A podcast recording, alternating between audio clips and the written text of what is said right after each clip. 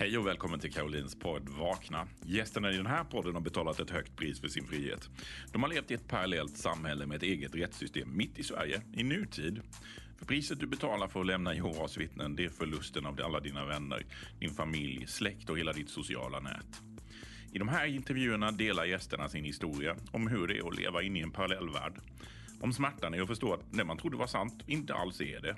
Och om hur du överlever en social misshandel som kanske skulle kunna ha kostat dig livet.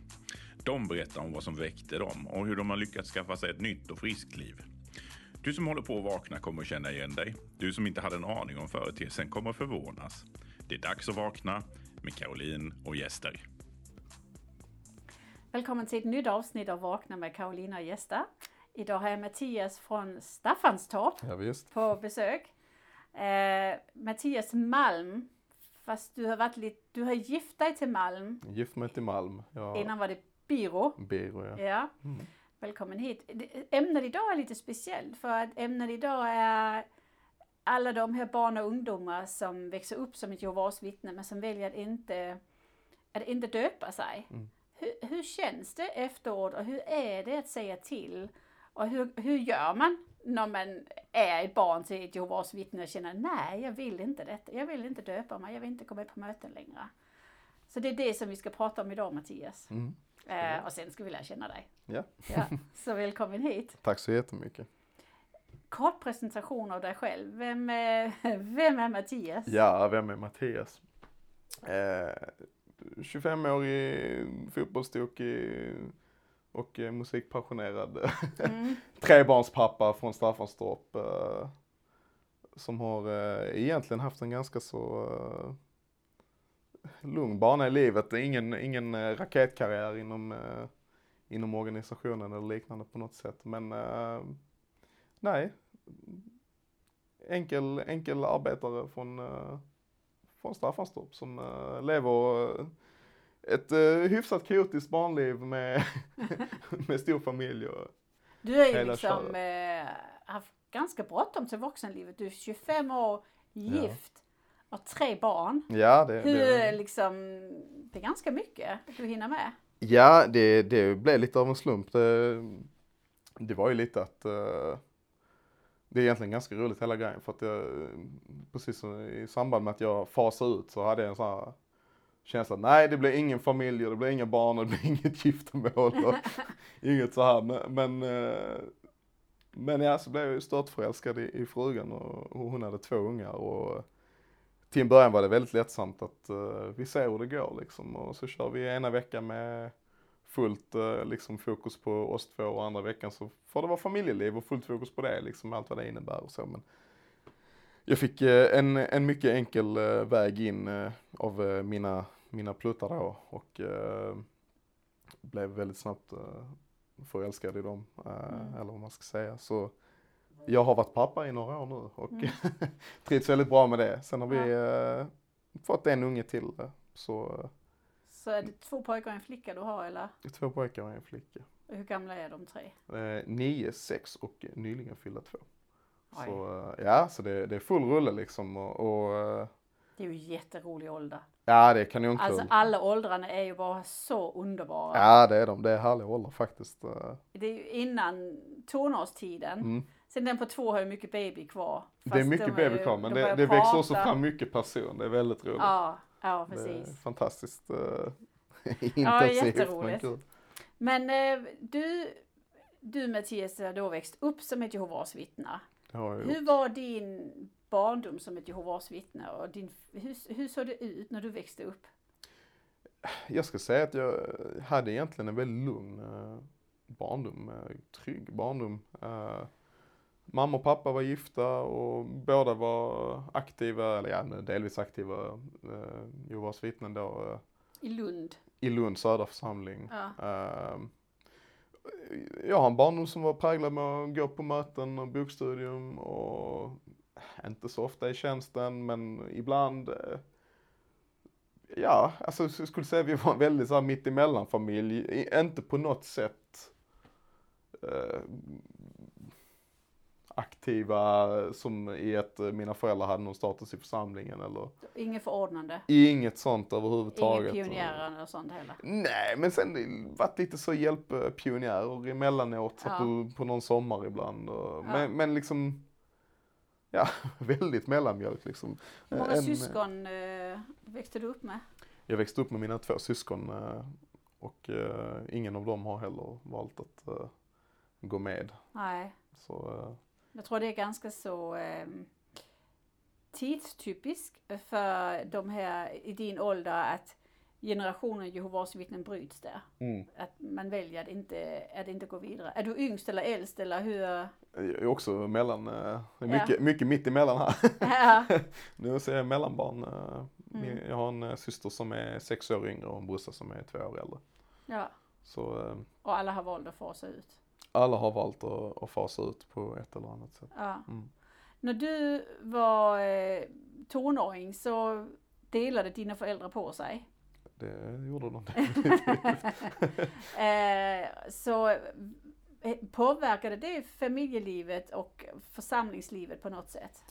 Ja, alltså det skulle jag säga. Det var, det var en otroligt eh, intensiv eh, tid och eh, väldigt uh, känslomässigt traumatisk tid.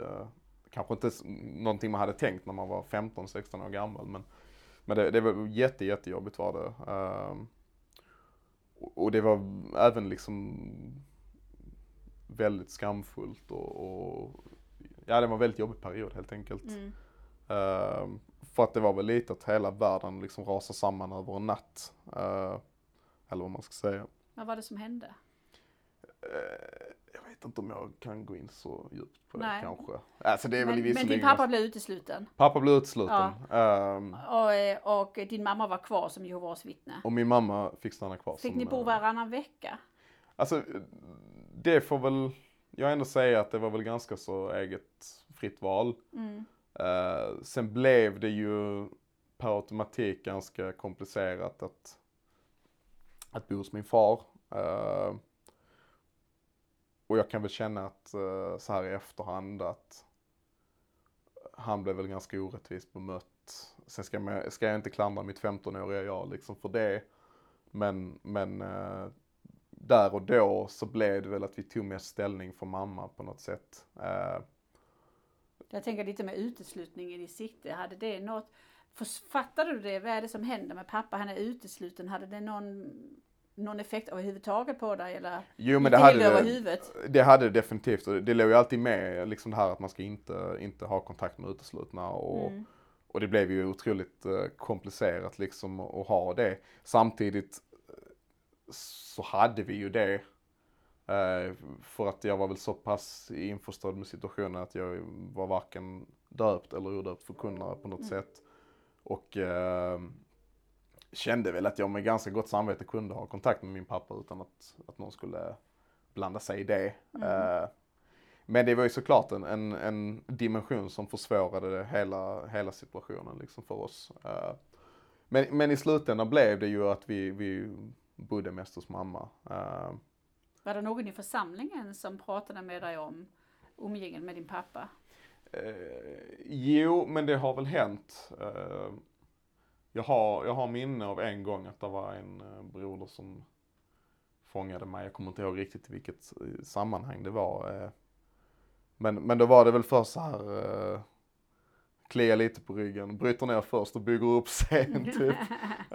Så det var ja vi förstår att det är en väldigt jobbig situation och det är så ledsamt det är med din far och, och, och, och, och så. Men, men sen var det också det här liksom mm, struntpratet. Ja du vet ju liksom hur, hur vad, som, vad, vad vi tycker om, om, eh, om den här situationen och, och du känner ju till uteslutningsanordningen och, och jag, jag minns att jag var så fly förbannad liksom och, och tyckte det, vad är, liksom, vad är det här för vansinne? ja, Du står här till en 15-årig kille som är i sitt livs liksom tragedi ja, och så ska du stå och berätta för mig att eh, ja, du borde kanske inte träffa din pappa. Det, det, det var såklart väldigt upprörande att, att lyssna på. Eh, Jag mamma och Nicka, men jag ska väl inte säga att jag direkt liksom, eh, det var inget jag tänkte tillämpa Nej. Sen, sen, sen hade, ska jag lägga till, för att det känns väl viktigt att jag och min far hade väl inte heller så bra relation där och då av, Mm. eh, av privata anledningar. Mm. Eh, men jag, jag valde inte att inte ha kontakt. Eller jag ska rättare sagt säga att jag, jag tog inte avstånd helt och hållet för att han var eh, utesluten. Nej. Eh, jag skulle nu snarare säga att det var mer privata skäl som det blev så. Mm. Men absolut så, så fanns det ett, liksom, en problematik att han var utesluten också. För att Mm. vi, vi vågade väl inte heller eh, säga vad vi tyckte om det på riktigt. eh, Det är en, eh, någonting som är viktigt att faktiskt lyfta upp för att Mm. Barnen som hamnar i en sån här skilsmässa, Mm. det är ju ganska många barn eh, där föräldrarna skiljer sig och den ena blir utesluten. Mm. Det är liksom nästan nio av tio fall Mm, det är på mm, det mm, sättet. mm. Eh, och barnen har ju inte bara en skilsmässas upp, alltså det är, det är tufft som det är. Men sen att få in den här andra tyngden också, att det är olämpligt att vara med den ena föräldern. Ja. Eh, ja, och hela den grejen blir så fruktansvärd liksom. eh, som sagt, det blev ju, det blev ju en, en, en extra en extra grad i helvetet liksom för, för en redan trasig tonåring och, och få Mm. höra att du, eh, du ska nog ha religionen i åtanke här också liksom. Att du vet att det, den här stackars, eller de här stackars barnen som bara försöker mm, hålla sina föräldrar flytande. För det, jag tror det är en ganska vanlig liksom, känsla och situation ett barn hamnar i. Att man försöker väl hålla sina föräldrar flytande och, och, och stärka dem på något sätt. Och så samtidigt då få höra att, att nej men du, du bör nog, uh, bör nog tänka på detta också. För Ja. att annars så, ja, annars vet du vad liksom. ja. Och ja, jag vet inte, det, hela den grejen är ju bara så Så du har en, ett, ett syskon som är mycket yng- yngre än dig. Ja, sex år yngre. Och, och ehm, hur, hur gjorde, fick hon också reda på att, tror du att, ja men det kanske är mer lämpligt att vara med den förälder som är kvar i församlingen än den som inte är kvar i församlingen? Jag, jag kan ju inte tala för om det är någon som så här, eh, haft det, det snacket med henne direkt. Men, Nej. men jag skulle absolut säga att hon har varit, eh, även i då den, den unga åldern, liksom där 9-10, varit införstådd med det läget. eh, och nog absolut fått känna på sitt samvete att det hon gör är fel när hon, när hon är med sin pappa. Mm.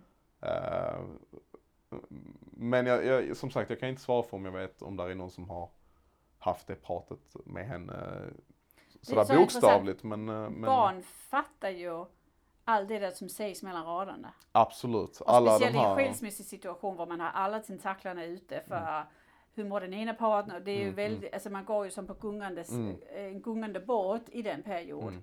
Och det är klart att barn också uppfattar, tror jag, vibbarna i församlingen. Vi har ju själv, jag har själv varit igenom en skilsmässa med barn och Mm. jag vet ju definitivt att de har känt de här vibbarna. Mm. Även om det kanske var ytterst sällan det blir sagt direkt. Mm. Så fattar de Mm. att ska vi träffa min förälder så ska det vara lite i smyg eller jag behöver inte säga det till Ja de men andra. precis. Men sen, sen blev det väl också så här, det, det blev ju så himla onaturligt liksom. eh, egentligen för oss alla för att min mamma vägrade ju träffa min pappa. Eh, självklart på grund av eh, mycket, mycket eh, dålig, eh, Dålig relation. dålig relation. Men, men definitivt också på grund av liksom eh, av uppmaningen att inte träffa utslutna. Och därav blev det ju väldigt märkligt. Vi skulle ju, vi blev alltid släppta på parkeringen liksom. Ja. Fick gå in själva. Det var ju liksom aldrig en överlämning att Jo men det har gått bra de här dagarna. Nu, nu var jag ju inte så mycket och bodde hos min pappa, men min syster var ju. Ja, hon var mycket yngre ja. Ja, och, och hon fick ju liksom komma in själv. Eh, Visst, det var ju liksom inget avstånd att gå. Det var liksom 20 meter. Det var liksom inte någon stor öppen gata direkt. Mm. Men, men fick liksom gå in själv och hej nu är jag hemma liksom. Och det var ingen dialog mellan mina föräldrar överhuvudtaget liksom. Och Nej. hela grejen blev ju bara liksom så himla infekterad och dysfunktionell. Alltså så otroligt dysfunktionellt.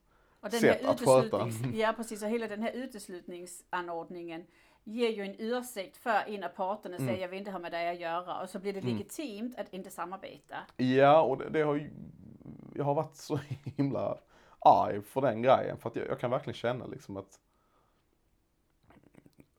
att det är så himla sorgligt att se två vuxna människor som, som ska vara ens trygga punkt i livet och, och de man kan luta sig mot. Och bara se dem vägra göra det bästa för barnen liksom. Ja. Eh, av en eller annan anledning. Eh, jag vill inte på något sätt liksom påstå att det är den enes fel mer än den andres för att de har väl inte varit perfekta någon av dem men, Mm. men att verkligen se och uppleva hur man aktivt väljer att göra det svårt. Mm. Och sen ändå alltid stå och prata om hur, hur himla mycket man vill göra det rätt. Ja, Eh, det blir väldigt dubbelmoral. Ja, det blir en sån himla dubbelmoral och, och man känner liksom att Det, den- finns ju, det finns ju någonting idag som heter conscious uncoupling. Mm. Det är jätteintressant. Mm. Var man eh, går in och får hjälp till att ha en medveten separation från Mm. varandra. Precis som när man dejtar och Mm. man gör olika steg för att flytta ihop och Mm, gifta sig. mm. Så är det också vissa steg när man liksom vecklar ut Mm. relationen och sen till slut lämnar varandra Mm, och så vidare. Vilket är jättefint. mm, Men när en uteslutning kommer in så är det bara, ja, ja och med det, det är idag. liksom, så är det ingen kontakt. nej, och, och det är, ja det, Mm. det, det är så otroligt svårt att hantera och jag tror att visst, barn inom, inom Jehovas vittnen, de, de är väl ganska införstådda med det, men jag tror att folk som får höra det utifrån måste ju tycka att det är så så himla snedvridet och absurt liksom och, och sjukt att, att det får lov att gå till på det sättet liksom och jag, jag kan ju som vuxen liksom som har lämnat det livet bakom mig också inse hur himla galet det, det var eller hur galet det är. Det, det är så himla fruktansvärt liksom. Vi har i eh, Anna Lindmans serie från förra året, Gud som haver barnen kär. Mm. Det är ju en flicka, Selma, som blir Mm. intervjuad, hon är dold identitet. Mm. Där hon sitter och berättar om hur hon skämdes över sitt efternamn Mm. efter skilsmässan. Mm. För att hennes pappa blev utesluten och skiljs. Och, Det, det finns en hög igenkänningsfaktor i det. ja, Jag, jag hade ett samtal med en kompis en gång. Eh, han är också med men eh, inte så med eller vad man ska säga.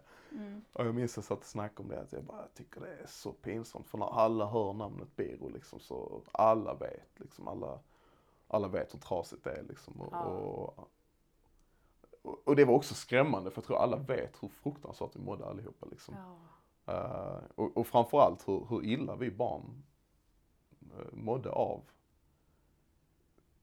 av hela situationen. Och, och visst, folk var ju liksom jättefina och ja, vi tänker på er och vi vet att ni har det kämpigt. Så, men det var ju ingen som, det var ju ingen som agerade. Det var ju ingen vuxen i vår omgivning som liksom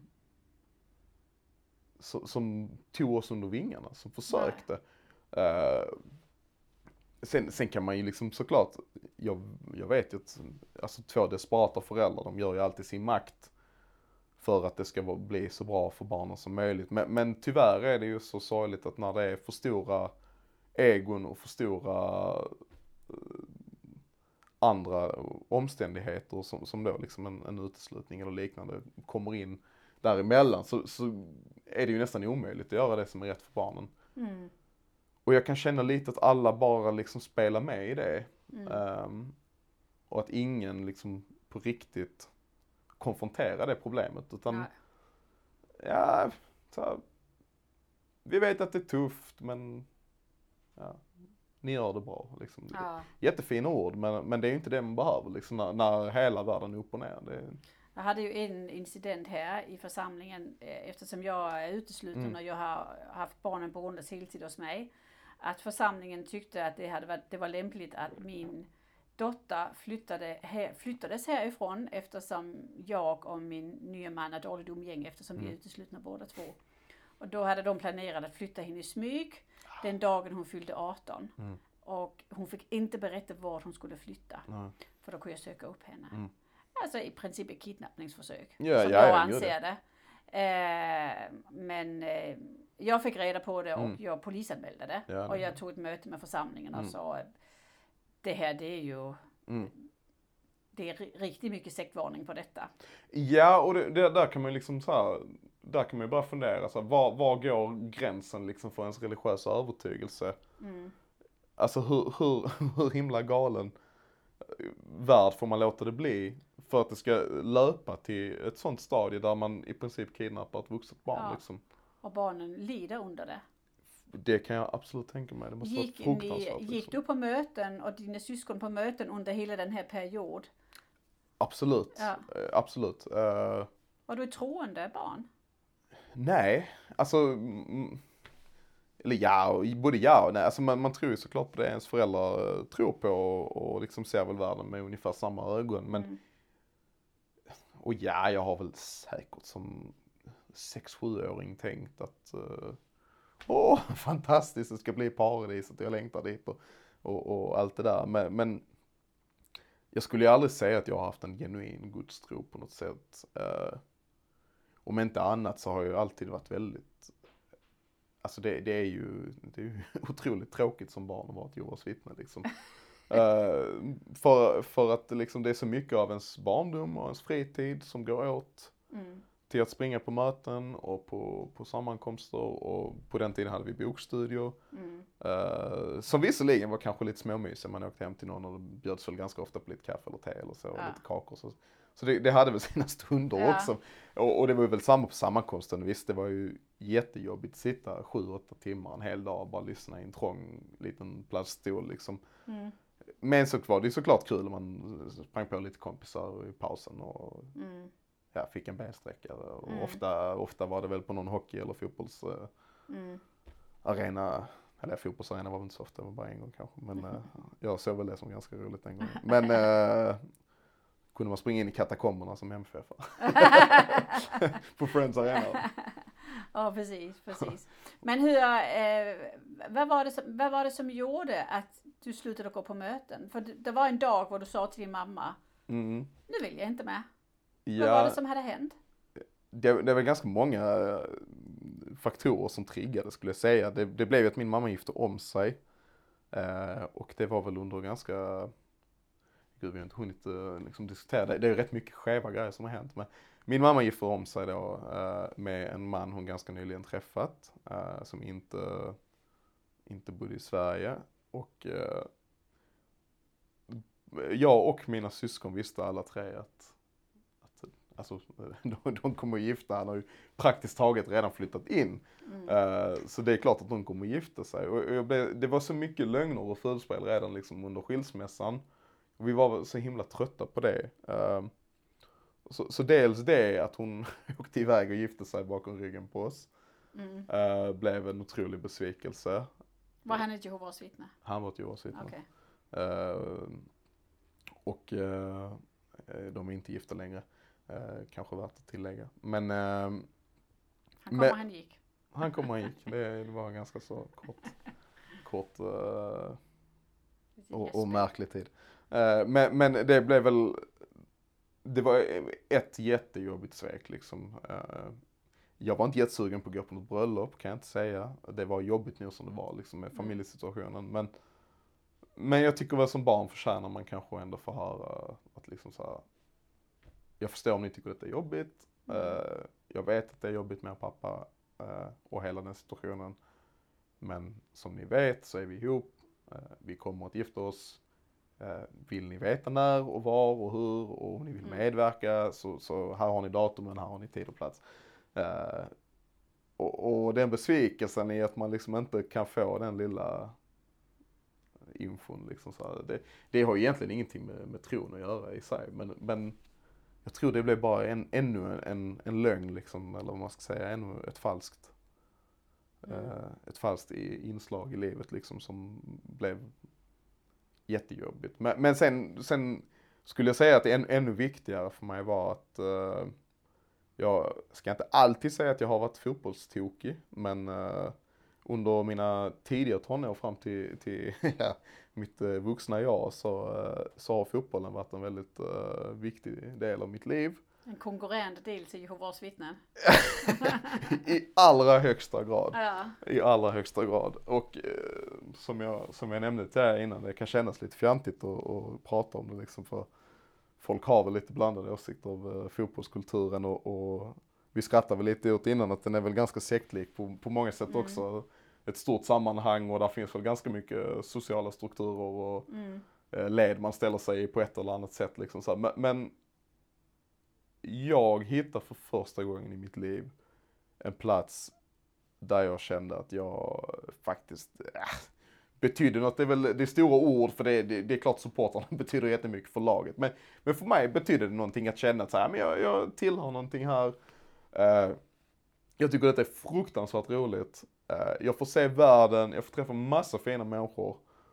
Massa ganska galna människor också, men, men liksom fantastiska människor. Jag har träffat så många härliga människor genom Så du tyckte fotbollen. att fotbollen gav dig större gemenskap än församlingen? Ja, ja, herregud. Och, och det, det blev liksom, helt plötsligt hade jag en ursäkt att liksom säga att nej, jag tänker inte gå på möte för att idag möter Malmö Örebro. det är liksom, eller Malmö möter Sundsvall, en, riktigt deppig match i Allsvenskan. Men det, det var absolut anledning nog att liksom hålla mig därifrån. Hur gammal var du när du vågade säga det till din mamma? Alltså det började väl, det, jag började gå mycket, mycket fotbollen kanske där i typ 15-årsåldern liksom så här. Jag skaffade årskort väldigt tidigt också och gick liksom på typ alla matcher.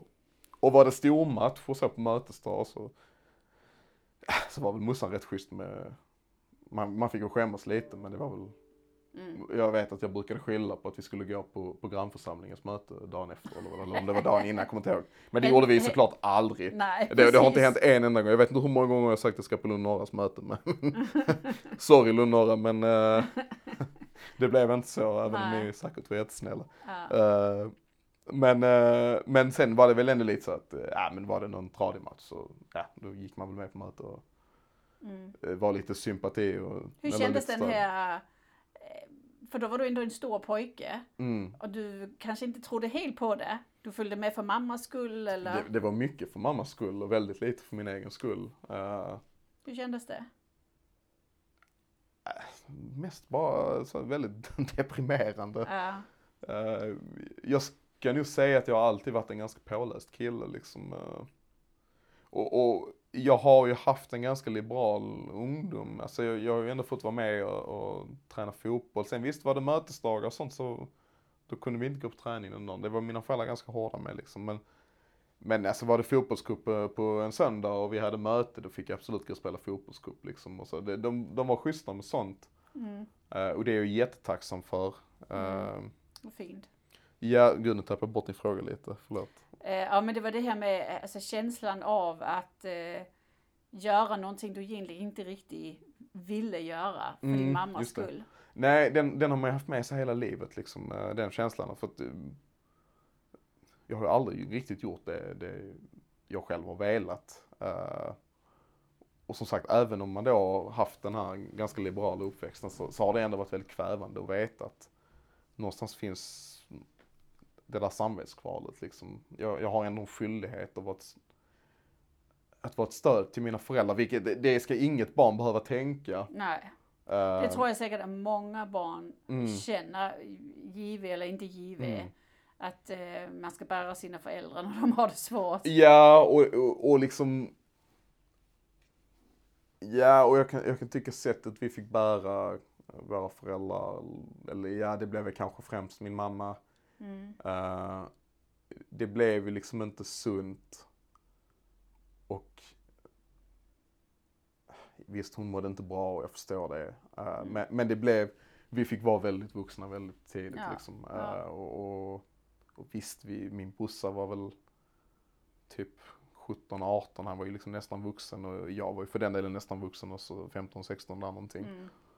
Ehm, men det blir tidigt när det, när det blir så mycket dramatik och så många omständigheter som Mm. är så liksom allvarliga så, så tvingas man bli vuxen snabbt Ja, liksom. ja. Eh, och, och sen, ja, jag vill inte jämföra detta med, med andras trauma för det, och det ska man väl aldrig göra heller liksom. Men, för jag tror alla upplever det olika. Men, men just det här att liksom, det här att behöva bära sina föräldrar Mm.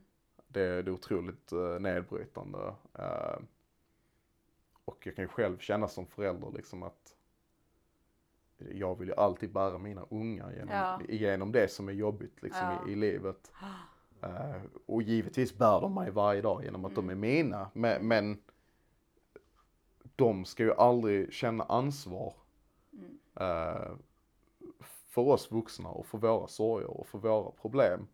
Och det kan jag liksom märka ibland, framförallt min dotter är väldigt så, eh, väldigt känslosam och eh, tar gärna, alltså vill gärna vara eh, lite så, eh, vad ska man säga, vill vara lite så den som bär upp oss vuxna liksom. Mm. Eh, och, och det är ju såklart av kärlek, men, men eh, både jag och min fru är väl ganska tydliga med att markera, inte markera låter kanske hårt, men eh, med att liksom be, förklara för henne att det här, att vi, att vi älskar henne jättemycket och vi vet att, att hon älskar oss jättemycket. Mm. Men att det, det är inte hennes ansvar att, att gå och bära på våra tyngder liksom. Tror du du har lärt dig det extra på grund av det du har varit igenom? Ja, definitivt. Och jag är väldigt känslig mot det. Mm. Eh, och, och ibland kan man väl känna att man blir lite så att nej, det här är liksom inte din grej. Så, du, du Mm. har inte med detta att göra för det här är vuxenproblem. Uh, sen får man ju såklart uttrycka det milt och kärleksfullt så att ett barn förstår. Men det är ju den känslan, det blir liksom den panikkänslan nästan att säga nej bara Jag väck från det för det här har inte du med att göra. Det, det är liksom, inget barn ska bära på våra tyngder liksom. Det, det, och, ja, nej jag, jag vet inte, jag är väldigt rädd för att ens egna barn ska liksom känna sig när de är äldre att "Åh, vi fick bära på mamma och Mattias, Mm. eh, mamma och Mattias eh, problematik. Tror du vissa barn i församlingen till och med går så långt att de döper sig för att liksom göra sina föräldrar glada? Och, Jag tror att det är ett sånt enormt mörkertal uh, med stackars ungdomar som känner sig pressade att gå med i organisationen. För att göra sina föräldrar, morföräldrar, farföräldrar, kusiner, nästkusiner, allt däremellan, göra dem jättestolta. Och jag tror det är säkert ett superlyft i början och känns ofta säkert jättebra. Jag kan inte själv tala för det för jag har tack och lov valt att inte göra det. Eh, Tänkte du någonsin på att döpa dig? Ja, alltså inte, inte för att jag ville. Men, men jag hade en sån förtvivlad förhoppning om att en dag fatta grejen liksom. Eh, och jag vet, jag till och med började studera ett litet, tal, ett litet tag. Mycket kort period. Eh, men eh, så här, jag, jag ville så desperat passa in och ville så gärna förstå. Skämdes så otroligt mycket för att jag var liksom, jag vet inte när jag började studera, jag var kanske 15 eller 16 kanske. Och du vet såhär, nästan vuxen, hyfsat källkritisk liksom och Mm. ja, hyfsat smart skulle jag säga, liksom välfungerande i skolan så. Jag kan absolut ta in fakta och, och göra egen analys på vad det är jag lär mig liksom så. Och, och, och jag blev så arg på mig själv att jag inte fattade liksom. Vad var det du inte fattade med Give? Jag fattar inte hur man tror. det, det är nog mitt ärligaste svar, att jag, jag fick inte ihop det. Alltså det, det, jag har ju blivit, jag har väl, jag är i så märkligt stadie i livet att jag, jag är inte jättepositiv till religion, det kan jag inte säga. eh, Mm. För att jag bär med mig den barndomen jag har. Ehm, även om den var fin på många sätt så, den religiösa aspekten har blivit ett, ett jättetrauma för mig som vuxen. Ehm, utan att den på något sätt har varit eh, stuckit ut på något sätt. Eh, återigen tycker jag det är viktigt att markera att jag tror att jag har haft en ganska, ganska lugn barndom som ett Jehovas vittne. Men ändå har den ärrat mig liksom och, och, och skadat mig jättemycket. Du studerade när du var 15-16 med någon i församlingen. Ja, det gjorde jag. Eh, Mm. En, eh, en eh, väldigt kär eh, gubbe. Tålmodig man. Mycket, Ja. det måste jag säga liksom. Vad studerade ni för någonting? vad heter den här lilla man alltid börjar med? Eh, jag kommer på mig själv så ofta att det är så mycket jag har förträngt. Så, att man, Ah. så fort man nämner det så bara, ah just det, det var den och det var det. Var Vad det och, Bibeln verkligen lär, eller vad Bibeln lär. ja, och va, så. ja, så heter det nu, ja. Ja. något sånt. Vad lär Ja, Bibeln heter det? Är Ja, det precis. det? Jag väljer Bibeln. Ja, så är det. Så är den här lilla eh, Ja. gula boken. Så du, det du inte fick ihop, även om du var en smart eh, unge, det var helt enkelt hur kan man tro på att det finns en gud där uppe och Ja, ja, men ja, och, och som sagt, jag, jag har ju skapelsen och... Ja, men jag, jag, har, ark jag har väldigt respekt för att folk är troende och för att folk genuint tror på att det finns en skapare och en gud och att det finns en god gud och att det kanske finns många gudar eller att det kanske Mm. bara finns en gud. Eh, men men ja, jag, jag kunde bara inte tro på det. Eh, och någonstans har det varit en inre konflikt att så här, jag har varit ganska liksom pålyst och haft rätt så bra koll men, men ändå liksom det finns ingenting i mig som gör det verkligt liksom. Eh, så att jag har alltid mer bara lutat efter en, en desperat önskan på något sätt att slippa den ångesten av att inte tro. Mm. Eller vad man ska säga. Och, Är det fortfarande så att du inte har någon gudstro? Eller hur ser du på det idag? Nej, men jag skulle nog säga att jag inte har någon gudstro. Mm. Eh, eller rätt sagt, jag har, definitivt inte någon guds, gudstro. Jag vill gärna tro att det finns en högre makt eller en gud eller någonting som är smartare än Mm. vad vi är. Eller, alltså whatever liksom, som, som har goda intentioner. Och, och jag vill ju även tro någonstans att livet inte är så meningslöst, att man bara föds eller det är inte meningslöst såklart, men, men jag, vill, jag vill gärna tro att det inte bara är att man föds, växer upp och så skaffar man själv familj och så får man se sin fantastiska familj och sina underbara barn. Och, och sen så flyttar de hemifrån och man blir pensionär och livet är frid och fröjd och allt är kanon och sen bara dör man liksom. Mm. Eh, och så var det det. Och sen, sen ska ens barn göra precis samma resa och sen ska de bara dö. Alltså det, det, känns, så, det känns så hårt. Och det Jag känns tror så... att många av eh, de som har varit i kontakt med en eh, fundamentalistisk religion eh, är lite skadade när det Mm. gäller religion. Jag kan själv känna att just när det gäller religion, då har jag en röd flagga framför Mm. mig. Jag har Mm. mycket svårt för att acceptera begreppet Gud eller Också. uttrycket bön. Jag Mm. väldigt, jag mycket hellre, man kallar det meditation då. Mm. Eh, och Gud, ja men universum och sånt. Mm. Jag, eh, och det är ju egentligen tokigt för det, det är ju bara ord man använder. Mm, Men för ja, ja. mig så står det för någonting som jag fortfarande inte riktigt kan acceptera. Mm. Ja, och jag... Eller om man ska jag- lyda en bok. Ja, ja. Eh, det här är också väldigt svårt för. En bok som, som, eh, som Ja. påstås ha varit skriven av Gud men som är skriven av människor. Ja, Som uppmanar en till eh, alla konstigheter. mm, Och som, som bara, bara, bara, bara innehåller förbud. Liksom. ja.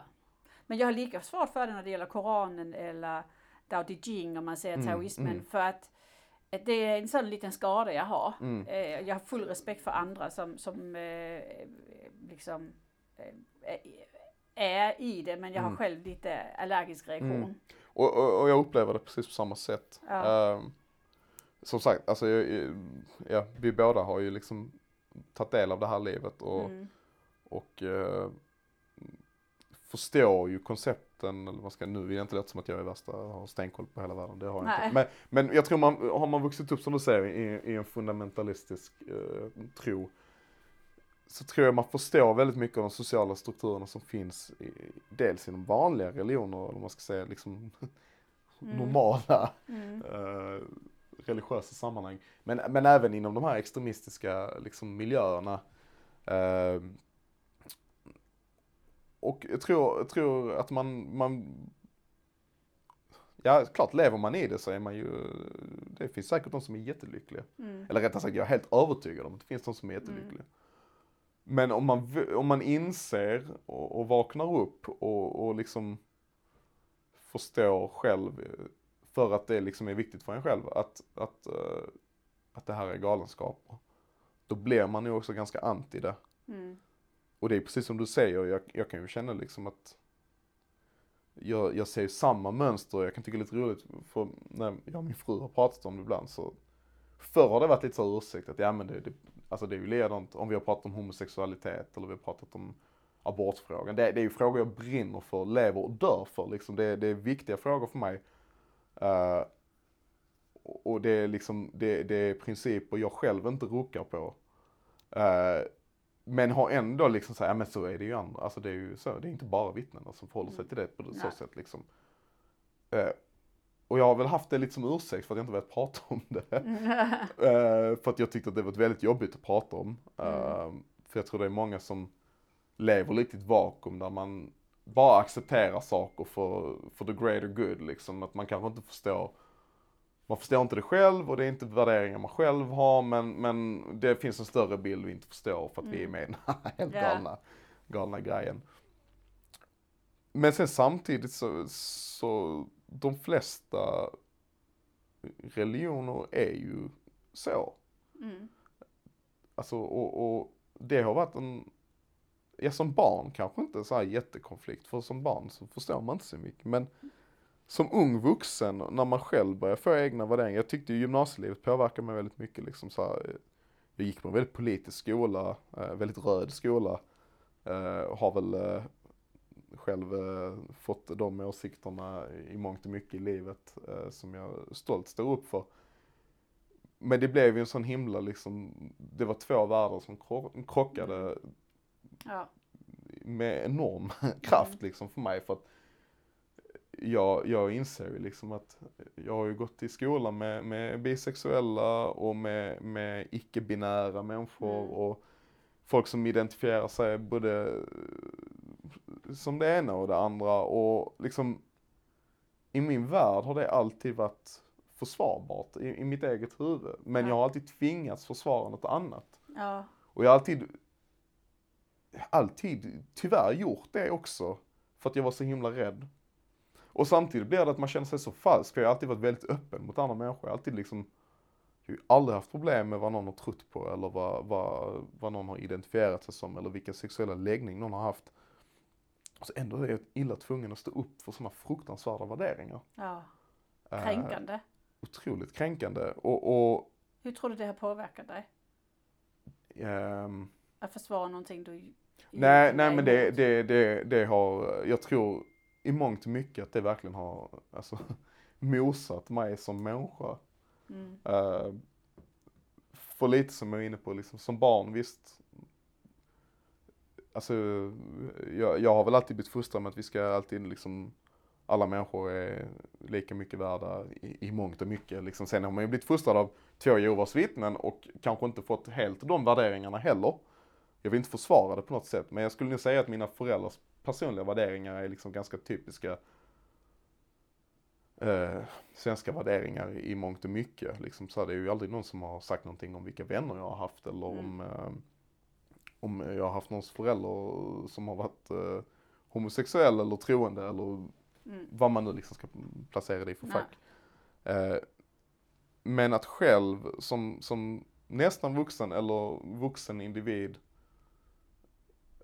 liksom stå och tvingas dels i sitt eget huvud liksom försöka få ihop bilden och liksom man, man börjar ju lätt liksom argumentera i sitt eget huvud att eh, ja, men det är så här för att det är så här och det, är- det är alltid någon annan som inte förstår. Och Liksom, Ja. Det blir lätt att man har den, att man skyddar sig själv med den, att det liksom att det, det är någon annan som inte begriper. Men till sist går det inte. Man, man liksom bryts ner så mycket av det och det, det är lite så, jag har lyssnat på något avsnitt du hade om, eh, där ni pratade om det här med att hjärtat är förrädiskt.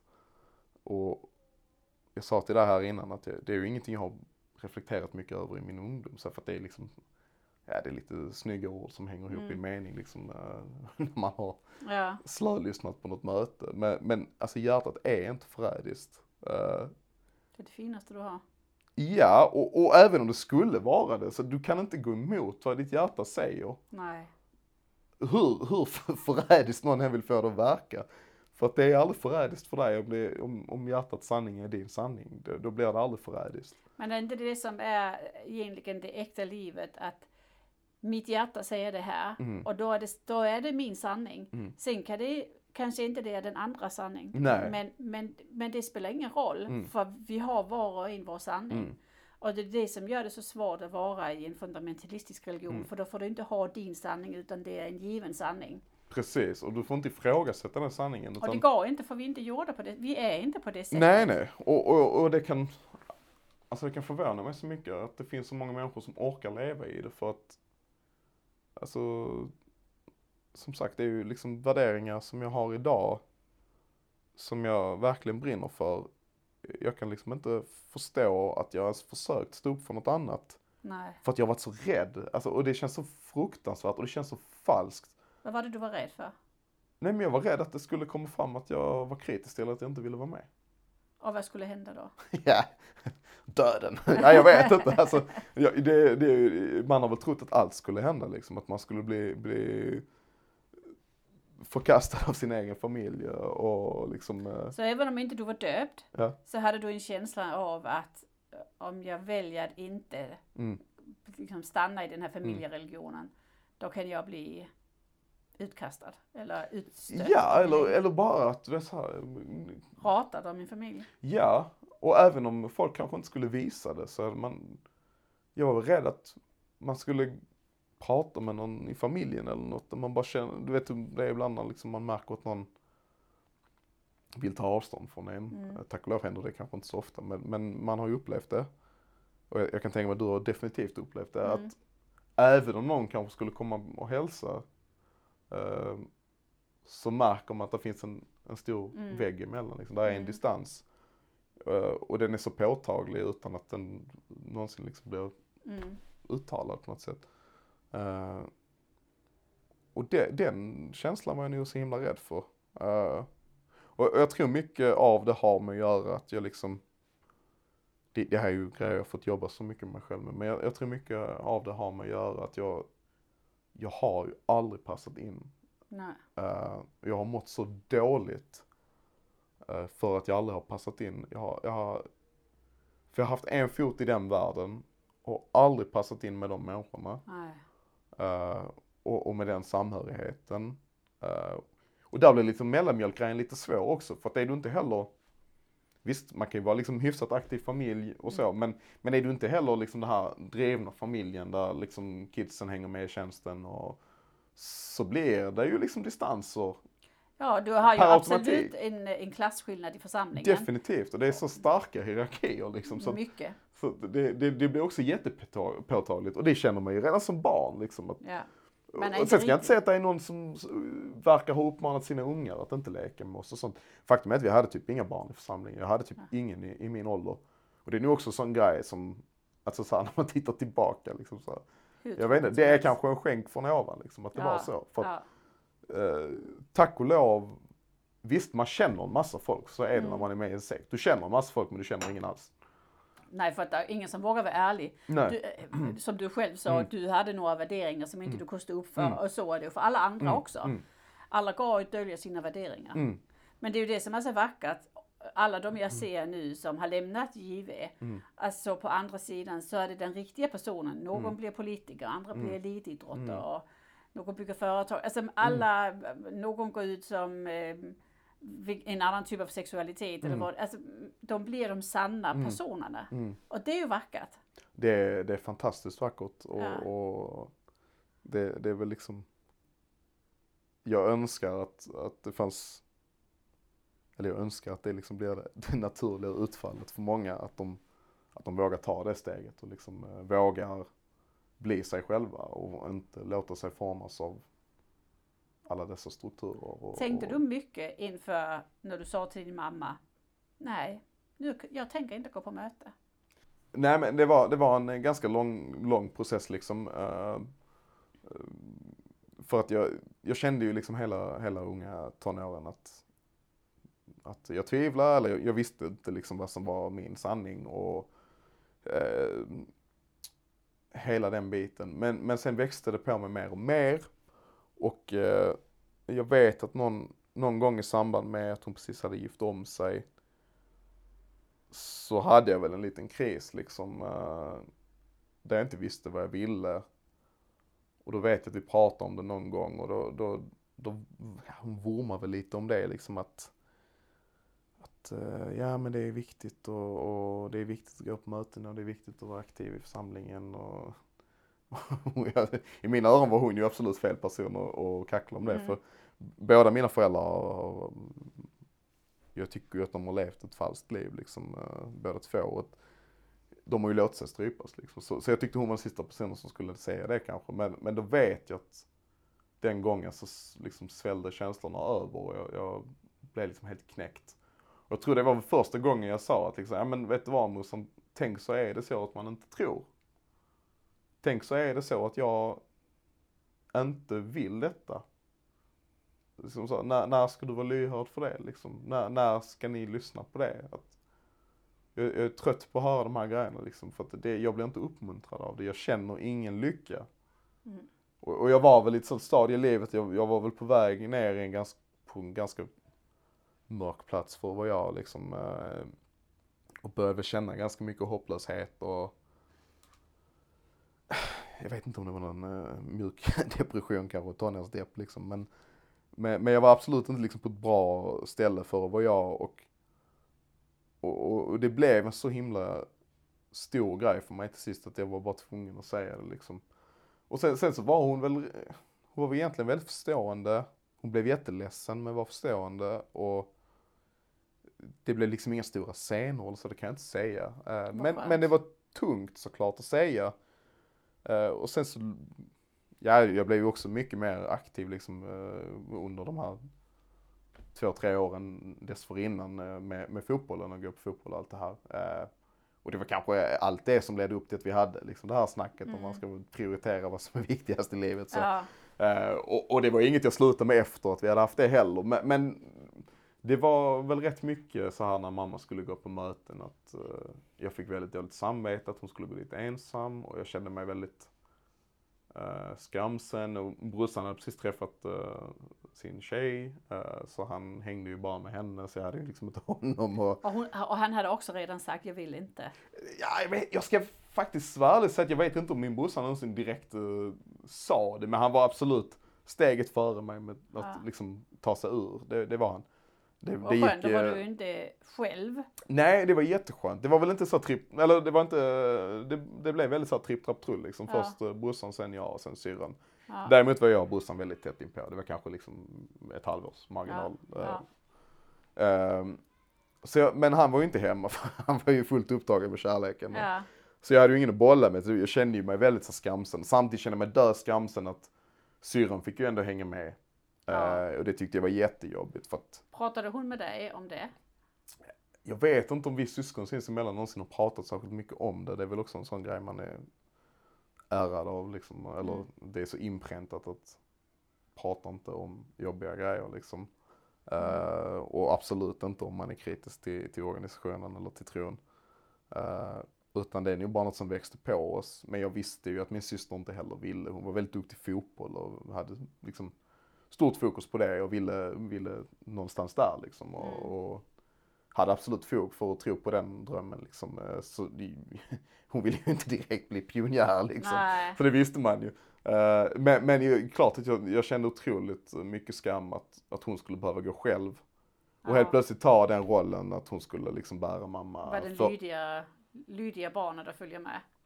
Eh, jag ska inte säga att hon var så värst lydig. Eh, jag ska nog, jag vet inte om jag ska säga Alltså jag skulle, jag skulle tro att jag har nog varit den lydigaste av mina okej. syskon. Eh, men, eh, eh, men absolut var vi alla lydiga ganska länge med att följa med på möten. Mm. Mm. Och gjorde det utan att liksom på något sätt visa att vi inte ville med. Så jo, på så sätt har vi nog varit ganska lydiga liksom. Ja. Det, Hur, du, du sa att du var liksom på väg ner i någon i en fel riktning i Mm. ditt liv när du sa till din mamma, jag Mm. tror inte på detta. mm. Hjälpte det att få ut det? Hjälpte det dig att rikta ditt liv annorlunda? Eller hur, hur gjorde du för att bli sån Mm. glad och pigg igen? Nej, nej men det var, det var en otrolig lättnad minns jag. Eh, första gången jag vågade säga att jag, jag hade väl säkert varit inne på det någon gång lite så lätt. Men, men första gången jag verkligen vågade säga att så, tänk om detta inte är för mig liksom. Så, mm. Du får nu börja fundera på den tanken mamma liksom. Eh, så tyckte jag att det var väldigt skönt. Som sagt, det var väl fyllt med mycket skam och skuld också. Mm. Ehm, och jag, det hände väl när morsan kom ner och det var möte, så ska du inte följa med och församlingen saknar dig och, och alla pratar om dig. Liksom, ja, det, jo, det gör de ju säkert ur sina egna egoistiska liksom, eh, Ja. perspektiv. Det, det, det kan jag absolut tänka mig att de gör. Du får hälsa så gott. Eh, blev liksom min, så här, jag hade bestämt mig att nej, aldrig igen liksom. Ehm, Och starkt. Ja, jag skulle nog säga, jag har inte velat erkänna det innan, men jag skulle nog säga att det var ganska starkt. Ja, faktiskt. det är det. Eh, för att när jag väl, som sagt det var ju en utebbningsfas där man liksom började gå mindre och mindre. Men när jag väl satte ner foten eh, och hade bestämt mig så, så eh, gick jag aldrig dit igen. Du har aldrig varit på Riketsalen efter det? Jag har aldrig varit på Rikssalen efter det. Uh, någonsin. Faktiskt. Ingen minneshögtid eller? Ingenting. Ingenting. Utan det, det, var, det, det var liksom Mm. Det är brytpunkten. Där, där, och, och kan hända att jag var med på en av sammankomstdagarna den sommaren. Eh, om jag inte minns Pratar fel. vi 2017? Du, Ja, 20, ja, eller 18. 2017 eller 18. ja. Eh, Då var det. Jag blev utesluten 2018 och då var jag nere i Malmö på den sammankomsten. Fast när jag var utesluten, ja det var ju det dummaste beslutet jag någonsin har gjort att gå på sammankomst som utesluten. helt fruktansvärt faktiskt. Det var helt fruktansvärt. Jag sa efter det aldrig mer, det gör jag aldrig mer. Jag Nej. satt tre dagar och träffade massa ah, som jag, ja. alltså. Men eh, det, sen har det ju ebbat ut, får Mm. man säga. Men, Men, men jo, nej vet du, det var 2018 för jag minns att jag satt högst upp och glodde på VM faktiskt. under sammankomsten. Jag satt Ja. högst upp och hade Men jag tror det är det värsta att du trodde inte på det. Nej, Du hade nej, på gud, något nej, sätt absolut lätt. inte. För det är ju vissa som växer upp som Jehovas vittnen och egentligen tror på det men känner jag kan inte leva enligt det. mm. Och då har du alltid lite skuld och skam med dig för att det, är det- ju sanningen men jag kan inte leva. Mm. Att inte tro på det, det är nästan den största befrielsen. För Alltså det, då, ja ja. Eh, då är det ingenting som binder dig till det. Nej. Och det är ingen rädsla för Hamageddon eller demoner eller allt det här som vissa, om man tror på det, kan hänga efter. Nej men precis. Och, och det har ju aldrig varit verkligt för mig med, Nej. Och då är du ju fri. ja. Pratar Alltså, du, kan du prata fritt om din uppväxt som Jehovas vittne med vänner och kompisar och fru? Och, eh, Fram tills för kanske ett år sedan så har jag inte kunnat göra det överhuvudtaget i princip. Nej, Eh, jag har alltid duckat samtalet. eh, varför det? För att jag skäms. Eh, jag skäms fortfarande men jag har bestämt mig för att sluta göra det. Men jag skäms jättemycket för att eh, inget illa ment om människorna som är med i, i organisationen. Eh, eller så, men där finns inte en enda värdering jag delar med dem. Mm. Eh, med de som tror på riktigt eh, och, och rättfärdigt tror på det. Jag, jag, jag delar inte en enda värdering eh, med dem. hur snälla och vältaliga människor den är. Annars är det väldigt bra partytrick att slänga ut på en fest. Vet ni, jag har varit med i en sekt. Jag har börjat göra det på jobb och det är faktiskt, det blir, det blir fantastiskt roliga samtal. Ja, Jag har, eh, jag, har en, jag har en kollega som också har lite barndomstrauman med sig så vi brukar skoja om det liksom att Ja. eh, så, jag skojar med honom senast idag om att han, eh, han har, du har också haft en tuff barndom, du, du, du skulle varit ett perfekt vittne. Du är, du är så lätt att vinna här liksom. Du har traumat med dig, du, du är snäll, du är lite för snäll kanske. Du, du är ett eh, enkelt byte. Det får du klippa bort. Men, Ja. men, men, eh, men jo, absolut. Eh, Ja, det är ett kanonpartytrick att köra på, på jobb och så. Och jag har börjat slänga lite mer med det för att jag tror alltid jag har varit så, jag är ganska självironisk och det är nog rätt mycket min humor liksom. Mm. Men jag tror det ligger ganska mycket terapeutiskt i det, att, att prata om det. Det gör det. Och sen upptäcka att folk tycker inte det är skämmigt, de tycker wow vad Mm. bra gjort, Mm. vad, vad starkt gjort att du Mm. står upp för dig själv. Ja, och det har liksom förvånat mig för det har ofta varit reaktionen. Mm. Sen är det ju alltid någon som garvar lite, vad det har du fått vara med och knacka dörr och sånt och då blir Ja. man ju lite så, ah, ja jo, jo det har jag och du Ja. bara anar hur jobbigt det är. Ja. Men sen, jag är väl väldigt lättsam person så jag kan absolut ta det liksom Mm. och, och bjuda på det. Ehm, och eh, för den delen börja garva lite om det också liksom utan, utan att det blir någon grej. Men just, just reaktionerna man får från folk när man faktiskt berättar och inte bara lite snabbt så, ah, jag växte upp som ett give, det var, äh, rätt Mm. tråkigt liksom. När man, bara, när man bara begränsar sig till det så fortsätter man kväva sig själv. Mm, Eh, ja. Det är nästan som att man är kvar inom, inom Mm. sekten liksom. Och, och när man vågar öppna upp eh, om, om, om sin, sin uppväxt och, och om ett liv i, i en ja, fundamentalistisk sekt så, så märker man med tiden hur mycket lättare det blir att prata om det också. Hur mycket mer naturligt det blir att prata om det och uh, hur viktigt det är att kunna erkänna för sig själv att um, oavsett uppväxt, liksom, eh, bra eller ej, att kunna erkänna för sig själv att den har varit skadlig. Mm. Det, det har varit en skadlig miljö att befinna sig i och jag har förstått det nu och jag kan liksom begrunda det nu och förstå.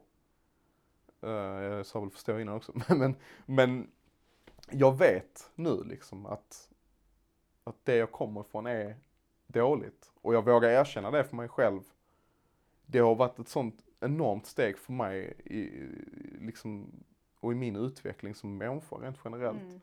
Att våga erkänna att jo, jag har haft en bra barndom, men den har inte varit så bra. Nej. Kan man säga så? Ja, Jag vet inte. ja. Men alltså, där finns absolut element i min barndom som är jättetrygga, jättelugna. Fridens liljor. Liberal mellanmjölkuppväxt i, inom Jehovas vittnen. Eh, Jag har inga, inga skräckexempel att berätta. Men den har ändå varit traumatisk och det är okej att känna att det har varit traumatiskt. För är att det, det, det- ja. ja. förlåt. Det är ju det som är egentligen, det är ju därför man har satt barnkonventionen som Mm. en lag i Sverige. För barn har rätt till att ha sina egna åsikter. Mm. Barn har rätt att söka information och de ska uppmuntras till att Mm. söka information.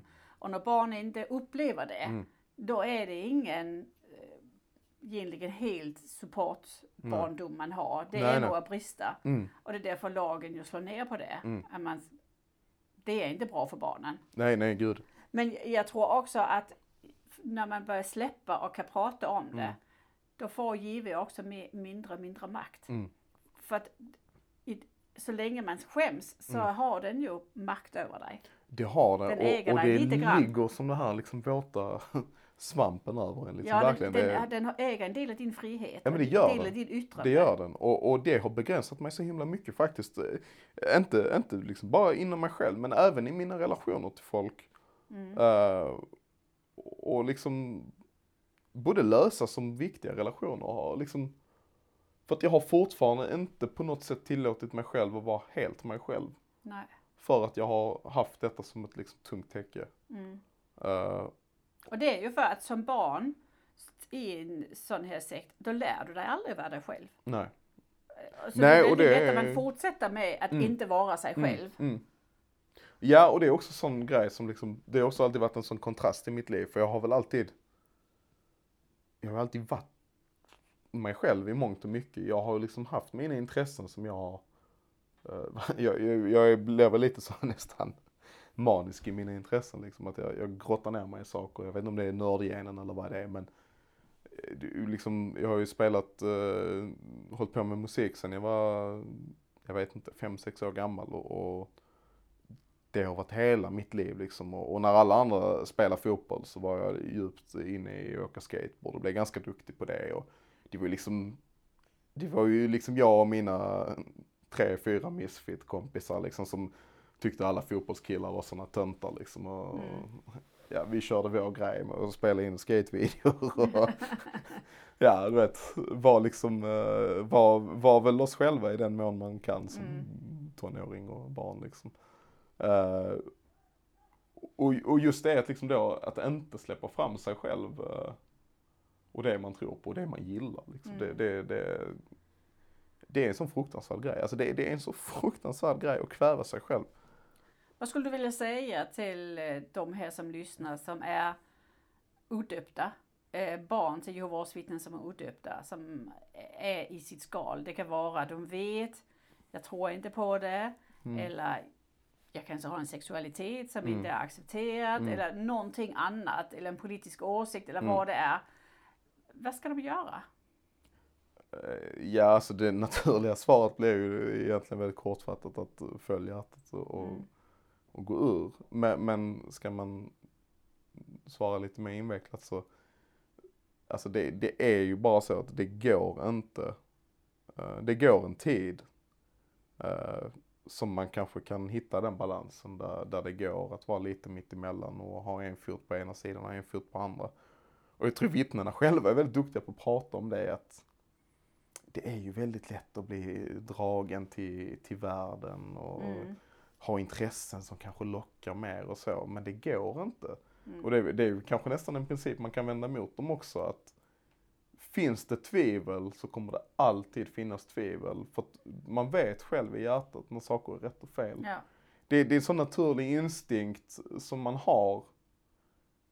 Jag, jag tror liksom bara inte att man det, det går inte att kväva den. Alltså Nej. du kan försöka och du kan göra det i 99 av 100 levnadsår. Men Mm. det 100, 100 levnadsåret kommer du knäckas. Alltså. Mm. Det Man måste går vara inte. ärlig. Man måste vara ärlig med sig själv. Mm. Och det fina med, har jag ju fått liksom lära mig genom min egen resa, det är ju att liksom, eh, att det gick ganska smärtfritt liksom. Det, det gick att lämna och det gick att fatta mina egna beslut och, och ta ställning för det jag tror på Mm. Utan att, att någon egentligen kritiserade det. Och sen är det klart, alltså det är ju alltid någon som kommer kritisera något med det, så är det ju liksom. Det är inte alla som är fine med ens beslut alltid. Men jag tror jag har lärt mig någonting i livet så är det ju faktiskt att liksom, man kan inte låta sig styras av andras hopp och andras tankar och andras tro Mm. och andras vilja. Nej. Utan någonstans är man alltid i slutändan sin egen individ. Och tyvärr tror jag att väljer man, för jag har själv stått där och tänkt på sammankomsterna, jag har haft kompisar som har döpt sig sånt att såhär, åh, de är så skönt för dem liksom. Nu, nu har de tagit steget och det är ingen mer ångest. Ja. De behöver inte tänka på det och, och jag har ju alltid trott att de jag har känt som har gått med och så liksom har ju varit jätteövertygade och jättenitiska och allt det där liksom. Och kanske därav att det har aldrig varit så långvariga vänskaper liksom. Eh, men jag har alltid tänkt det där liksom att ja, ja men någon dag kommer jag fatta, någon dag kommer jag fatta. Ja. Och det här, jag har ittalat mig det i liksom så många år. Ja. Ehm, men jag har ju vetat liksom att det kommer aldrig bli så för att jag tror inte på det här. Nej. Och jag vet att i mitt hjärta är detta fel. Jag står inte för någonting här. Nej. Och, och alltså jag, jag ja det, det blir ett mentalt självmord att gå med. Så är det bara minsta tvivel för allt i världen, döp dig inte. Får man Def, säga. ja, alltså Och då är det ju minsta tvivel definitivt. Och, och jag, jag tror ju man vet med sig liksom när, när saker känns fel. Mm. Jag kan ju tycka det är så ganska rolig grej. Jag har ju fått, jag vet båda mina föräldrar sa, nu har de ju båda varit omgifta två gånger och eh, för den delen skilda två gånger också. Eh, Men det, det var ju, de sa till oss alltid när vi var barn att har man minsta lilla tvivel inför ett giftermål, då är det bättre att låta bli. Mm. Och eh, samma, precis samma ord går liksom tillämpa vid, vid, vid ett dop. Att har du minsta lilla tvivel på att Mm. det kommer, kommer gå ut för så gör inte det. För att vägen ut, förlåt jag vill inte avbryta, men vägen ut, även om jag inte själv har upplevt det, men jag vet att vägen ut är så mycket värre för att du inte vågade då. också, mm. Och den läxan tror jag kommer kosta många också väldigt dyrt. Det är ju en del som döper sig när de är 13, 14, Ja. 12. Det är, Och då upptäcker du när du är 18. Och då har man kanske lite tvivel men fortfarande föräldrar att tro. Mm. Eller du kanske inte har någon tvivel. Mm. Men det går några år och så är det ju jättetufft. Ja. Och det är det ju framförallt för de som döper sig när de är så unga. Ja. Eh, alltså det är tufft att vara tonåring i en normal värld. Mm. Med allt vad det innebär med känslor och åsikter och eh, ja, sexualitet. Mm. Allt däremellan. Mm. Det är en otroligt intensiv period. Mm. Och att då dessutom ha det här liksom strypgreppet om sig. Ja. Mm. Där du tvingas sträva, eller kväva alla dina liksom, intressen, alla dina eventuella behov. Mm. Eh, det, det är ju liksom, det är ju, ja, nej, det blir hårda ord, men det är liksom mörda sig själv. Ja. I den tiden när du kanske ska blomma ut som allra mest, där Mm. du ska hitta dig själv, där du ska bli ditt sanna jag på en eller annan, Mm. på ett eller annat sätt liksom. eh, hela den tiden går åt till att liksom bara Ja. inte veta någonting. Och, och, och jag tror att har man då döpt sig när man är 12-13 år gammal och så ska man helt plötsligt Mm. bli förälskad i någon första gången. Uh, jättepraktiskt om det är inom församlingen om man då har döpt sig för då kanske man slipper det. Men jag tror oftast är det inte så utan det är kanske någon i din klass eller eh, någon på skolan eller någon på fotbollen eller Mm. whatever liksom. Jag tror att bära på den pressen som ett döpt Jehovas vittne när man är 13-14 år gammal. Att känna eh, att man älskar någon, att för den delen känna lust. Eh, alltså, jag vet inte hur man hade hanterat det för jag tycker själv som, som, som ungdom inom, inom sekten att det har varit så fruktansvärt svårt. Liksom. Ja. Det, Och det här, den här naturliga fasen var man som ungdom ska eh, liksom vara ihop på Mm. det här oskyldiga sättet. Mm. Hela den lärdomsfasen Mm. lär man sig inte. nej, Eh, för det, det, man hoppar bara över det. Ja. Men den är jätteviktig ja. inför framtida Mm. relationer som, som är allvarliga. Mm. Men tycker du att det är påfrestande för den psykiska hälsan att vara barn till i en familj med Jehovas, som är Jehovas vittnen? Alltså ur eget, ur, från mina egna erfarenheter, ja. Definitivt. Jag har mått, eh, jag har alltid mått dåligt. Jag har alltid varit, alltså det är lite så knepig balans, jag har alltid varit ganska glad. Mm. Jag är en levnadsglad kille, jag har liksom alltid tyckt livet är kanon. Eh, men jag har alltid mått skräp liksom. Mm. Jag, jag har alltid tvekat mig själv. Jag har aldrig hittat samhörighet. Jag har aldrig haft min plats i världen. Jag har aldrig känt mig viktig för mig själv, aldrig viktig för någon annan. Mm. Sen har jag känt mig jätteälskad. Eh, jag har varit jätteälskad av mina föräldrar och mina syskon och Mm. alla har tyckt jag varit en fin ungdom och ett gott föredöme och allt det här. Mm. Men det har inte betytt någonting för jag har aldrig liksom så accepterat mig själv, kunnat älska mig själv eh, och, och liksom bara fått lov att- vara viktig någonstans. Nej, för för barnet så är det hela tiden i förhållande till de här normerna som, jag, Mm. eh, som, som är helt ouppnåeliga. Man kan Mm. inte leva upp till de här Nej, nej. kraven. nej Men skulle du liksom- vilja ha, vill du ha förändrat, alltså tycker du att myndigheterna har ett ansvar att gå in och hjälpa de här barnen som är Ja, ja, ja, alltså ja, verkligen. Ehm, jag, har, jag har en kompis som, som jobbar inom socialtjänsten och sa att vi har aldrig med Jehovas vittnen att göra. aldrig? Aldrig nästan. Eh, men som också då vet att de är väldigt privata. De, de, det läcker liksom inte. Eh, och jag tror att myndigheter har ett väldigt stort ansvar. Dels faktiskt, jag kan känna att det finns mycket okunskap om Jehovas vittnen från myndigheters håll. Uh, som sagt, jag har inga egna så här extremer att liksom jämföra med, men barn far illa. Och, och människor, unga vuxna människor, och, och för den delen, alltså alla åldrar inom Jehovas vittnen mår dåligt. Alltså jag, jag tror aldrig jag har träffat så många människor som varit så nedbrutna. Nej. För det, den och som får- spelat lyckliga. ja, Eh, och jag, det är inte som jag vill snacka illa om nå- någon eller något. Ingen ska känna sig träffad. Men min egna upplevelse av den världen är att jag aldrig sett så många nedbrutna människor som bara, man kan se det i ögonen och de bara skriker efter något annat liksom. Och, att få vara hel. att få vara hel. Ja.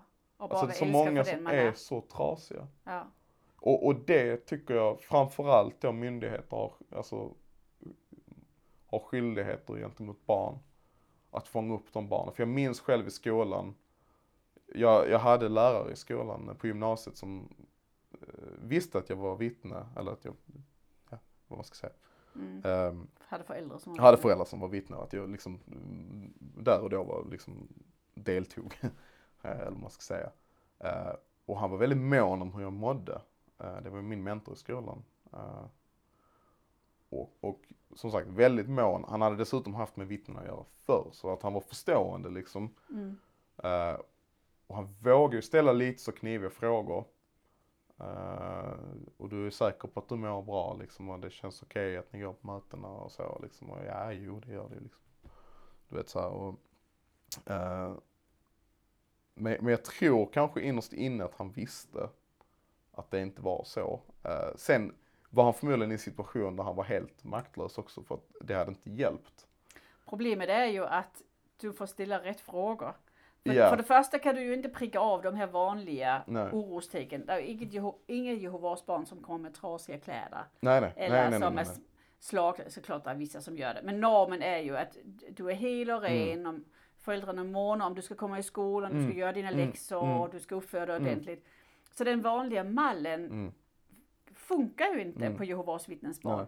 Och sen den andra grejen är att fråga sådana raka frågor som, tycker du verkligen det är okej Mm. att gå i tjänsten eller gå på möten? Ja, för det är vi uppfostrade till när Mm. man har växt upp med det. Ja, men det vill jag Precis, jättegärna. man svarar ju liksom såhär, nej det är det- helt okej. Jag får presenter på andra tider av året och allt det där som barnen säger. Så liksom att gå runt det och, och Mm. försöka se, hitta, men vad är barnet egentligen intresserade av? Får, får de bejaka sina Mm. riktiga intressen? Mm. Blir de uppmuntrade till att bejaka sina intressen? Mm. Den är ju jätteklurig. Mm. För det är där man får gå in. Mm. Okej, här har vi en pojke som är jätteintresserad av fotboll. Mm. Har han, får han fritt utlopp att Mm, faktiskt mm, utforska mm. den här världen eller vad det nu är för någonting? Ja, ja, gud. Det, det är lite roligt faktiskt. Jag träffade den här läraren eh, efter att jag fick, eh, då, eller efter att vi fick vår minstning här nu för två år sedan. Så han var bara en vecka gammal, vi var ute på stan i, i Lund. Eh, skulle bara käka lite lunch liksom och där. njuta liksom av Mm. första tiden, eh, första koliktiden som var så fantastisk.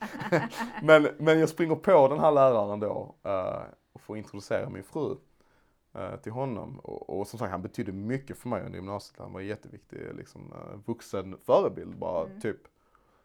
Eh, och då vet jag att han frågar mig så, åh vad kul, för min fru skulle gå in typ beställa eller något sånt. Ja, vad kul att träffa din fru. Så är hon, eh, tillhör hon också din församling eller? Och jag liksom bara, shit, jag har aldrig sagt till honom liksom, så han har aldrig fattat heller. Nej, Eh, eller, eller jo, fattat har han kanske gjort, men du vet så här, han har aldrig fattat att jag har gått ur. nej. Så jag liksom fnissar till och, och så vet jag att jag sa till honom den gången, jag liksom bara, du. Om du bara visste som jag stod blåögd dig upp i ansiktet liksom när jag gick Ja. gymnasiet. Ja. Och du vet, jag vet att du såg mig. Mm. eh, men jag var för rädd. Ja. eh, och jag var alldeles för trasig Mm. för att våga säga något annat. Eh, men nej, hon är absolut inte från, från någon församling. och jag är absolut inte med i någon församling. Och detta är vårt gemensamma barn som vi har skaffat för att vi älskar varandra. Visst, vi hade väl hunnit gifta oss då, men han är väl ändå lite halv bastard liksom. Han, eh, vi, vi, eh, ja, vi, vi inledde den processen innan vi var gifta så att säga. Ja, Eh, och du vet så det var, det, jag vet, det var stort för mig att få berätta för honom jag att det. så här, det här är min helt vanliga familj i, Ja. i en helt eh, vanlig galen värld. eh, och, och för första gången så är jag som alla andra liksom. Ja. Det, det, var, det var ett jättefint och stort ögonblick i mitt liv faktiskt att få, få yttra. Vad, sa, vad var hans reaktion? Inte riktigt. Jag, jag, han, reagerar, han, är, han var ju rätt så han är, han är ju inte den som har känslorna på utsidan direkt. Så. Nej. Men eh, han bara, ja, oj, ja jag, jag visste inte att du hade gått ur liksom så. så Mm. Nej, vet du vad, jag, jag gick aldrig med så. Det, det var liksom stora ord också för säga. Eh, och, och liksom jag har, jag har insett, eller jag har alltid vetat, men jag har vågat erkänna för mig själv liksom att, att det är ingen värld jag vill växa upp i och det är absolut ingen värld jag vill se mina barn växa upp i. Eh, jag, tror, jag tror bara att han blev väldigt glad att höra det liksom. Eh, för jag vet att han brydde sig mycket om mig. Eh, jag tror han blev både glad och kanske lite stolt till och med våga trycka till mig. Eh, Också glad att du förstod att han, att han såg dig. ja, det var nog, det var nog liksom fint för honom att höra Ja. skulle jag tro. Eh, Mm. definitivt. Mm. Men, men det var sån, det var, det var riktigt så förlösande grej att få lov att säga. Mm. Eh, till en av dem man kanske ljugit allra mest för. Sen har jag liksom försökt som kompis och sånt också i efterhand att förklarat så här. Alltså ni ska bara veta hur lite ni har känt den riktiga Mattias. Visst, ni har känt Mm. till min humor och, och mina intressen och allt det där. Men Mm. alltså, så den, den genuina Mattias, den lyckliga Mattias har ni ju aldrig fått känna liksom. Uh, samtidigt kan man känna sig så, så falsk när man sitter och säger det här. Mm. Jag har ljugit upp i ansiktet här hela vår vänskap, liksom vår Mm. 10-12 år långa vänskap. Eh, och nu så är jag den genuina jag. Det, det kan kännas lite som motsägelsefullt men, men eh, jag har varit jättetydlig och förklarat det för alla mina vänner där jag liksom i tid och otid liksom försökt greppa efter halmstrån och förklara och försvara Mm. min situation. eh, så har det varit så himla skönt att bara säga så här, jag har också sett er liksom oro och Mm. att ni har brytt er. Mm. Eh, och ni hade rätt hela tiden. Liksom så här, och tack för att ni, Mm. Att ni fanns där. Tack för att ni aldrig dömde mig och tack för att ni fanns där. Och tack för att ni bara var min vän. För det, det- det har liksom varit skitstort också och bara För jag har alltid haft vänner som har accepterat det liksom. Ja. Som, På något sätt är de också viktiga, även om inte du har agerat på det i Mm. den stunden. Så är det ändå Mm. eh, liksom uppmärksamhet och Mm. tankar där och frågor där Mm. som tillsammans kanske till slut gör att nej, jag ska Mm. inte vara, Mm. jag ska vara det här. mm. Men hur, hur mår du idag Mattias? Jag eh, ska säga att jag mår fantastiskt bra. Jag har eh, mina, mina våndor och, och, problem som alla andra människor har men jag känner verkligen att jag har fått hitta mitt sammanhang. Mm. Eh, jag kan tycka det är lite ironiskt och lustigt att jag har, känns som jag har gjort hela den stereotypiska JW-resan och gift mig ungt och skaffat, Ja. många, skaffat många barn och ah, hela, hela den grejen. Och det var väl en liksom rolig slump i livet på något sätt. Men jag känner verkligen att så här, jag vågar, jag har framförallt vågat, börjat våga säga vad jag tycker. Mm. Ehm, jag står upp för den jag är och jag eh, skulle säga att jag är faktiskt väldigt stolt över den personen jag är. Jag är ingen perfekt människa någonstans men jag, jag vågade fatta mina egna beslut till sist och Mm. vågade vara ärlig mot, mot mig själv och, och, och göra, alltså göra de val i livet som jag själv trodde på. Mm. Och eh, det, det är nog kanske det största och viktigaste jag har gjort. Ja, och när du börjar våga dela med dig av detta Mm. så eh, integrerar du ju också din barndom i Mm. den du är idag. Mm. För även om det kanske på vissa delar har skadat dig så har du fortfarande haft en mamma och pappa som har älskat dig och eh, det är ju också eh, en del av den du är. Den uppväxta bakgrund du Absolut. har. Ehm, Ja, och det, det är skönt att kunna, kunna embracea det liksom som Ja. vuxen. Att så mm, ja, jag har haft olika stadier i livet och jag har absolut upplevt här i vuxen ålder att vilken skitvärld att växa upp i liksom. Mm. Men, men det löste sig liksom. Ja, det, det det, löste det, sig. blev bra till sist. Och du bröt ju linjen, det är jag så stolt över att jag, ja okej jag var med i och för sig 45 år och jag uppfostrade ett av mina barn. Men sen bröt jag. Mm. Och det är aldrig för sent att bryta. Eh, och där är, en av mina döttrar kommer definitivt inte bli Mm. det. Jag har bonusbarn som definitivt inte Mm. blir det. Eh, så jag har brutit det. Mm. Det är inte fler generationer från mig Nej. som kommer in i det. Nej, och det är jag mycket stolt över också. Ja. Att det här, här blir inga För det är ju det. Jehovas vittnen växer i Sverige. Det är ju inom den, de egna. Ja, ja. Det är ju ingen som utifrån ja. kommer in. I alla fall. Nej, det är i alla fall väldigt lite. Ja, Det skulle Ja. jag säga. Men ja, jag är väldigt glad att ha stoppat det. sen tänker man ju så här att eh, om, om det är någon som känner igen ditt, eh, ditt namn. Och då är det ju faktiskt så här, du är ju inte utesluten. Så det är fritt fram för Jehovas vittnen att kontakta dig. Ja, ja, det är bara att Eh, köra. Ja, och för det kan ju vara någon som sitter där och har kanske om du lyssnar på den här podden så är du ju Mm. inte djupt troende utan då har du ju ena foten ute. Det skulle jag Ja. nog också Är påstå. det okej att kontakta dig då? Absolut. Ja. Eh, jag, eh, jag är inte så aktiv på Facebook. eh, men jag, jag är ganska kontaktbar. Så Ja. det, det, Så kontaktuppgifterna kan komma via mig. ja, definitivt. Inga problem. Eh, och som sagt, Jag finns på de flesta sociala Eh, medier. För, Mattias eh, Malm. ja, eller så får ni vända på det, Malm Mattias. Det är lite beroende på vilka, Mm. vilka namn som var tillgängliga när jag Mm. har skapat konton. Men eh, jag skulle väl tro Twitter och Instagram är mina, Det är ju en ganska stor eh, behov för att liksom söka sig till andra som har gått igenom resan innan Mm, själv. mm. Sen kan jag slå ett slag för, för Hjälpkällan också Mm. på Facebook Mm. som också ett stort stöd Mm. och som eh, många hittar gamla kompisar Mm, mm, eller mm. oj men de har jag växt upp i församlingen med. Så även om du är fortfarande i församlingen Mm. så, så kan det vara ett bra stöd Mm. i Hjälpkällan. Mm. Känner du dig nöjd Mattias? Har du fått sagt det du vill säga? ja men det tycker jag, det tycker Ja. jag verkligen. Det har Ja. varit en eh, otroligt eh, spännande eh, grej att få göra. Som Ja. jag nämnde tidigare när vi nu nyss möttes. Så jag var ju inte alls beredd på att du skulle fråga om jag skulle vara med. Nej. Så eh, jag tänkte, vem, vem vill höra min, min eh, Mm. ja. Men du representerar en stor grupp av eh, unga människor. För det är ju faktiskt väldigt många som väljer att inte döpa Mm. sig. Och även om du aldrig har döpt dig så är det någonting som är viktigt Mm. att förstå, Ja. påverka Mm. livet Mm. och även det är inte så farligt att lämna det. Nej, För att i den mån man inte har döpt sig så kan man faktiskt både äta kakan och ha kvar det. Definitivt. fri kontakt med hela Mm. familjen. Eh, Ingen som kommer att döma dig. Du har ju träffat många Jehovas vittnen och de är ju, de är väldigt omfamnande. Ja, ja, ja, ja, Och, eh, herregud. Tycker det är Det- kul att träffa dig. Ja, till och med det. Och det, det kan ju kännas fint någonstans. Liksom, att, Ja, väl klart. De, Att man- Många, de flesta Jehovas vittnen är snälla människor.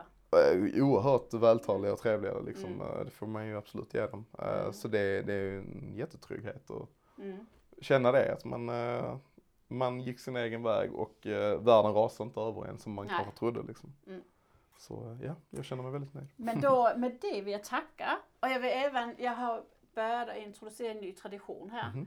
Att jag lämnar över en present Oh, när man har varit med i podden. Och det är min bok Unorthodox Become the Leader of Your Own Life. Jag tror du är fullt kapabel att läsa engelska. det är definitivt, det är Ja. inga problem. Och det är ju min resa ut, Mm. men även de, eh, de verktyg jag har använt för att eh, bygga upp livet igen. Ja. Så eh, varsågod. tack så Och jättemycket, tusen vad fint. tack för att du ville vara med. Tack så jättemycket, det var en stor ära. Vill du vara med i Vakna med Caroline och gäster? Att dela med sig av sina upplevelser kan frigöra en hel del blockeringar och hjälpa dig vidare i livet. Det är ofta helande och läkande att höra sig själv berätta vad man har varit med om och som man faktiskt har klarat av. Det är som en tung ryggsäck som man kastar bort för att gå vidare med nya och friska krafter. Besök reject.com och anmäl ditt intresse om du vill vara med. Knappa in r-e-j-e-c-t.com e, reject.com. Du är varmt välkommen.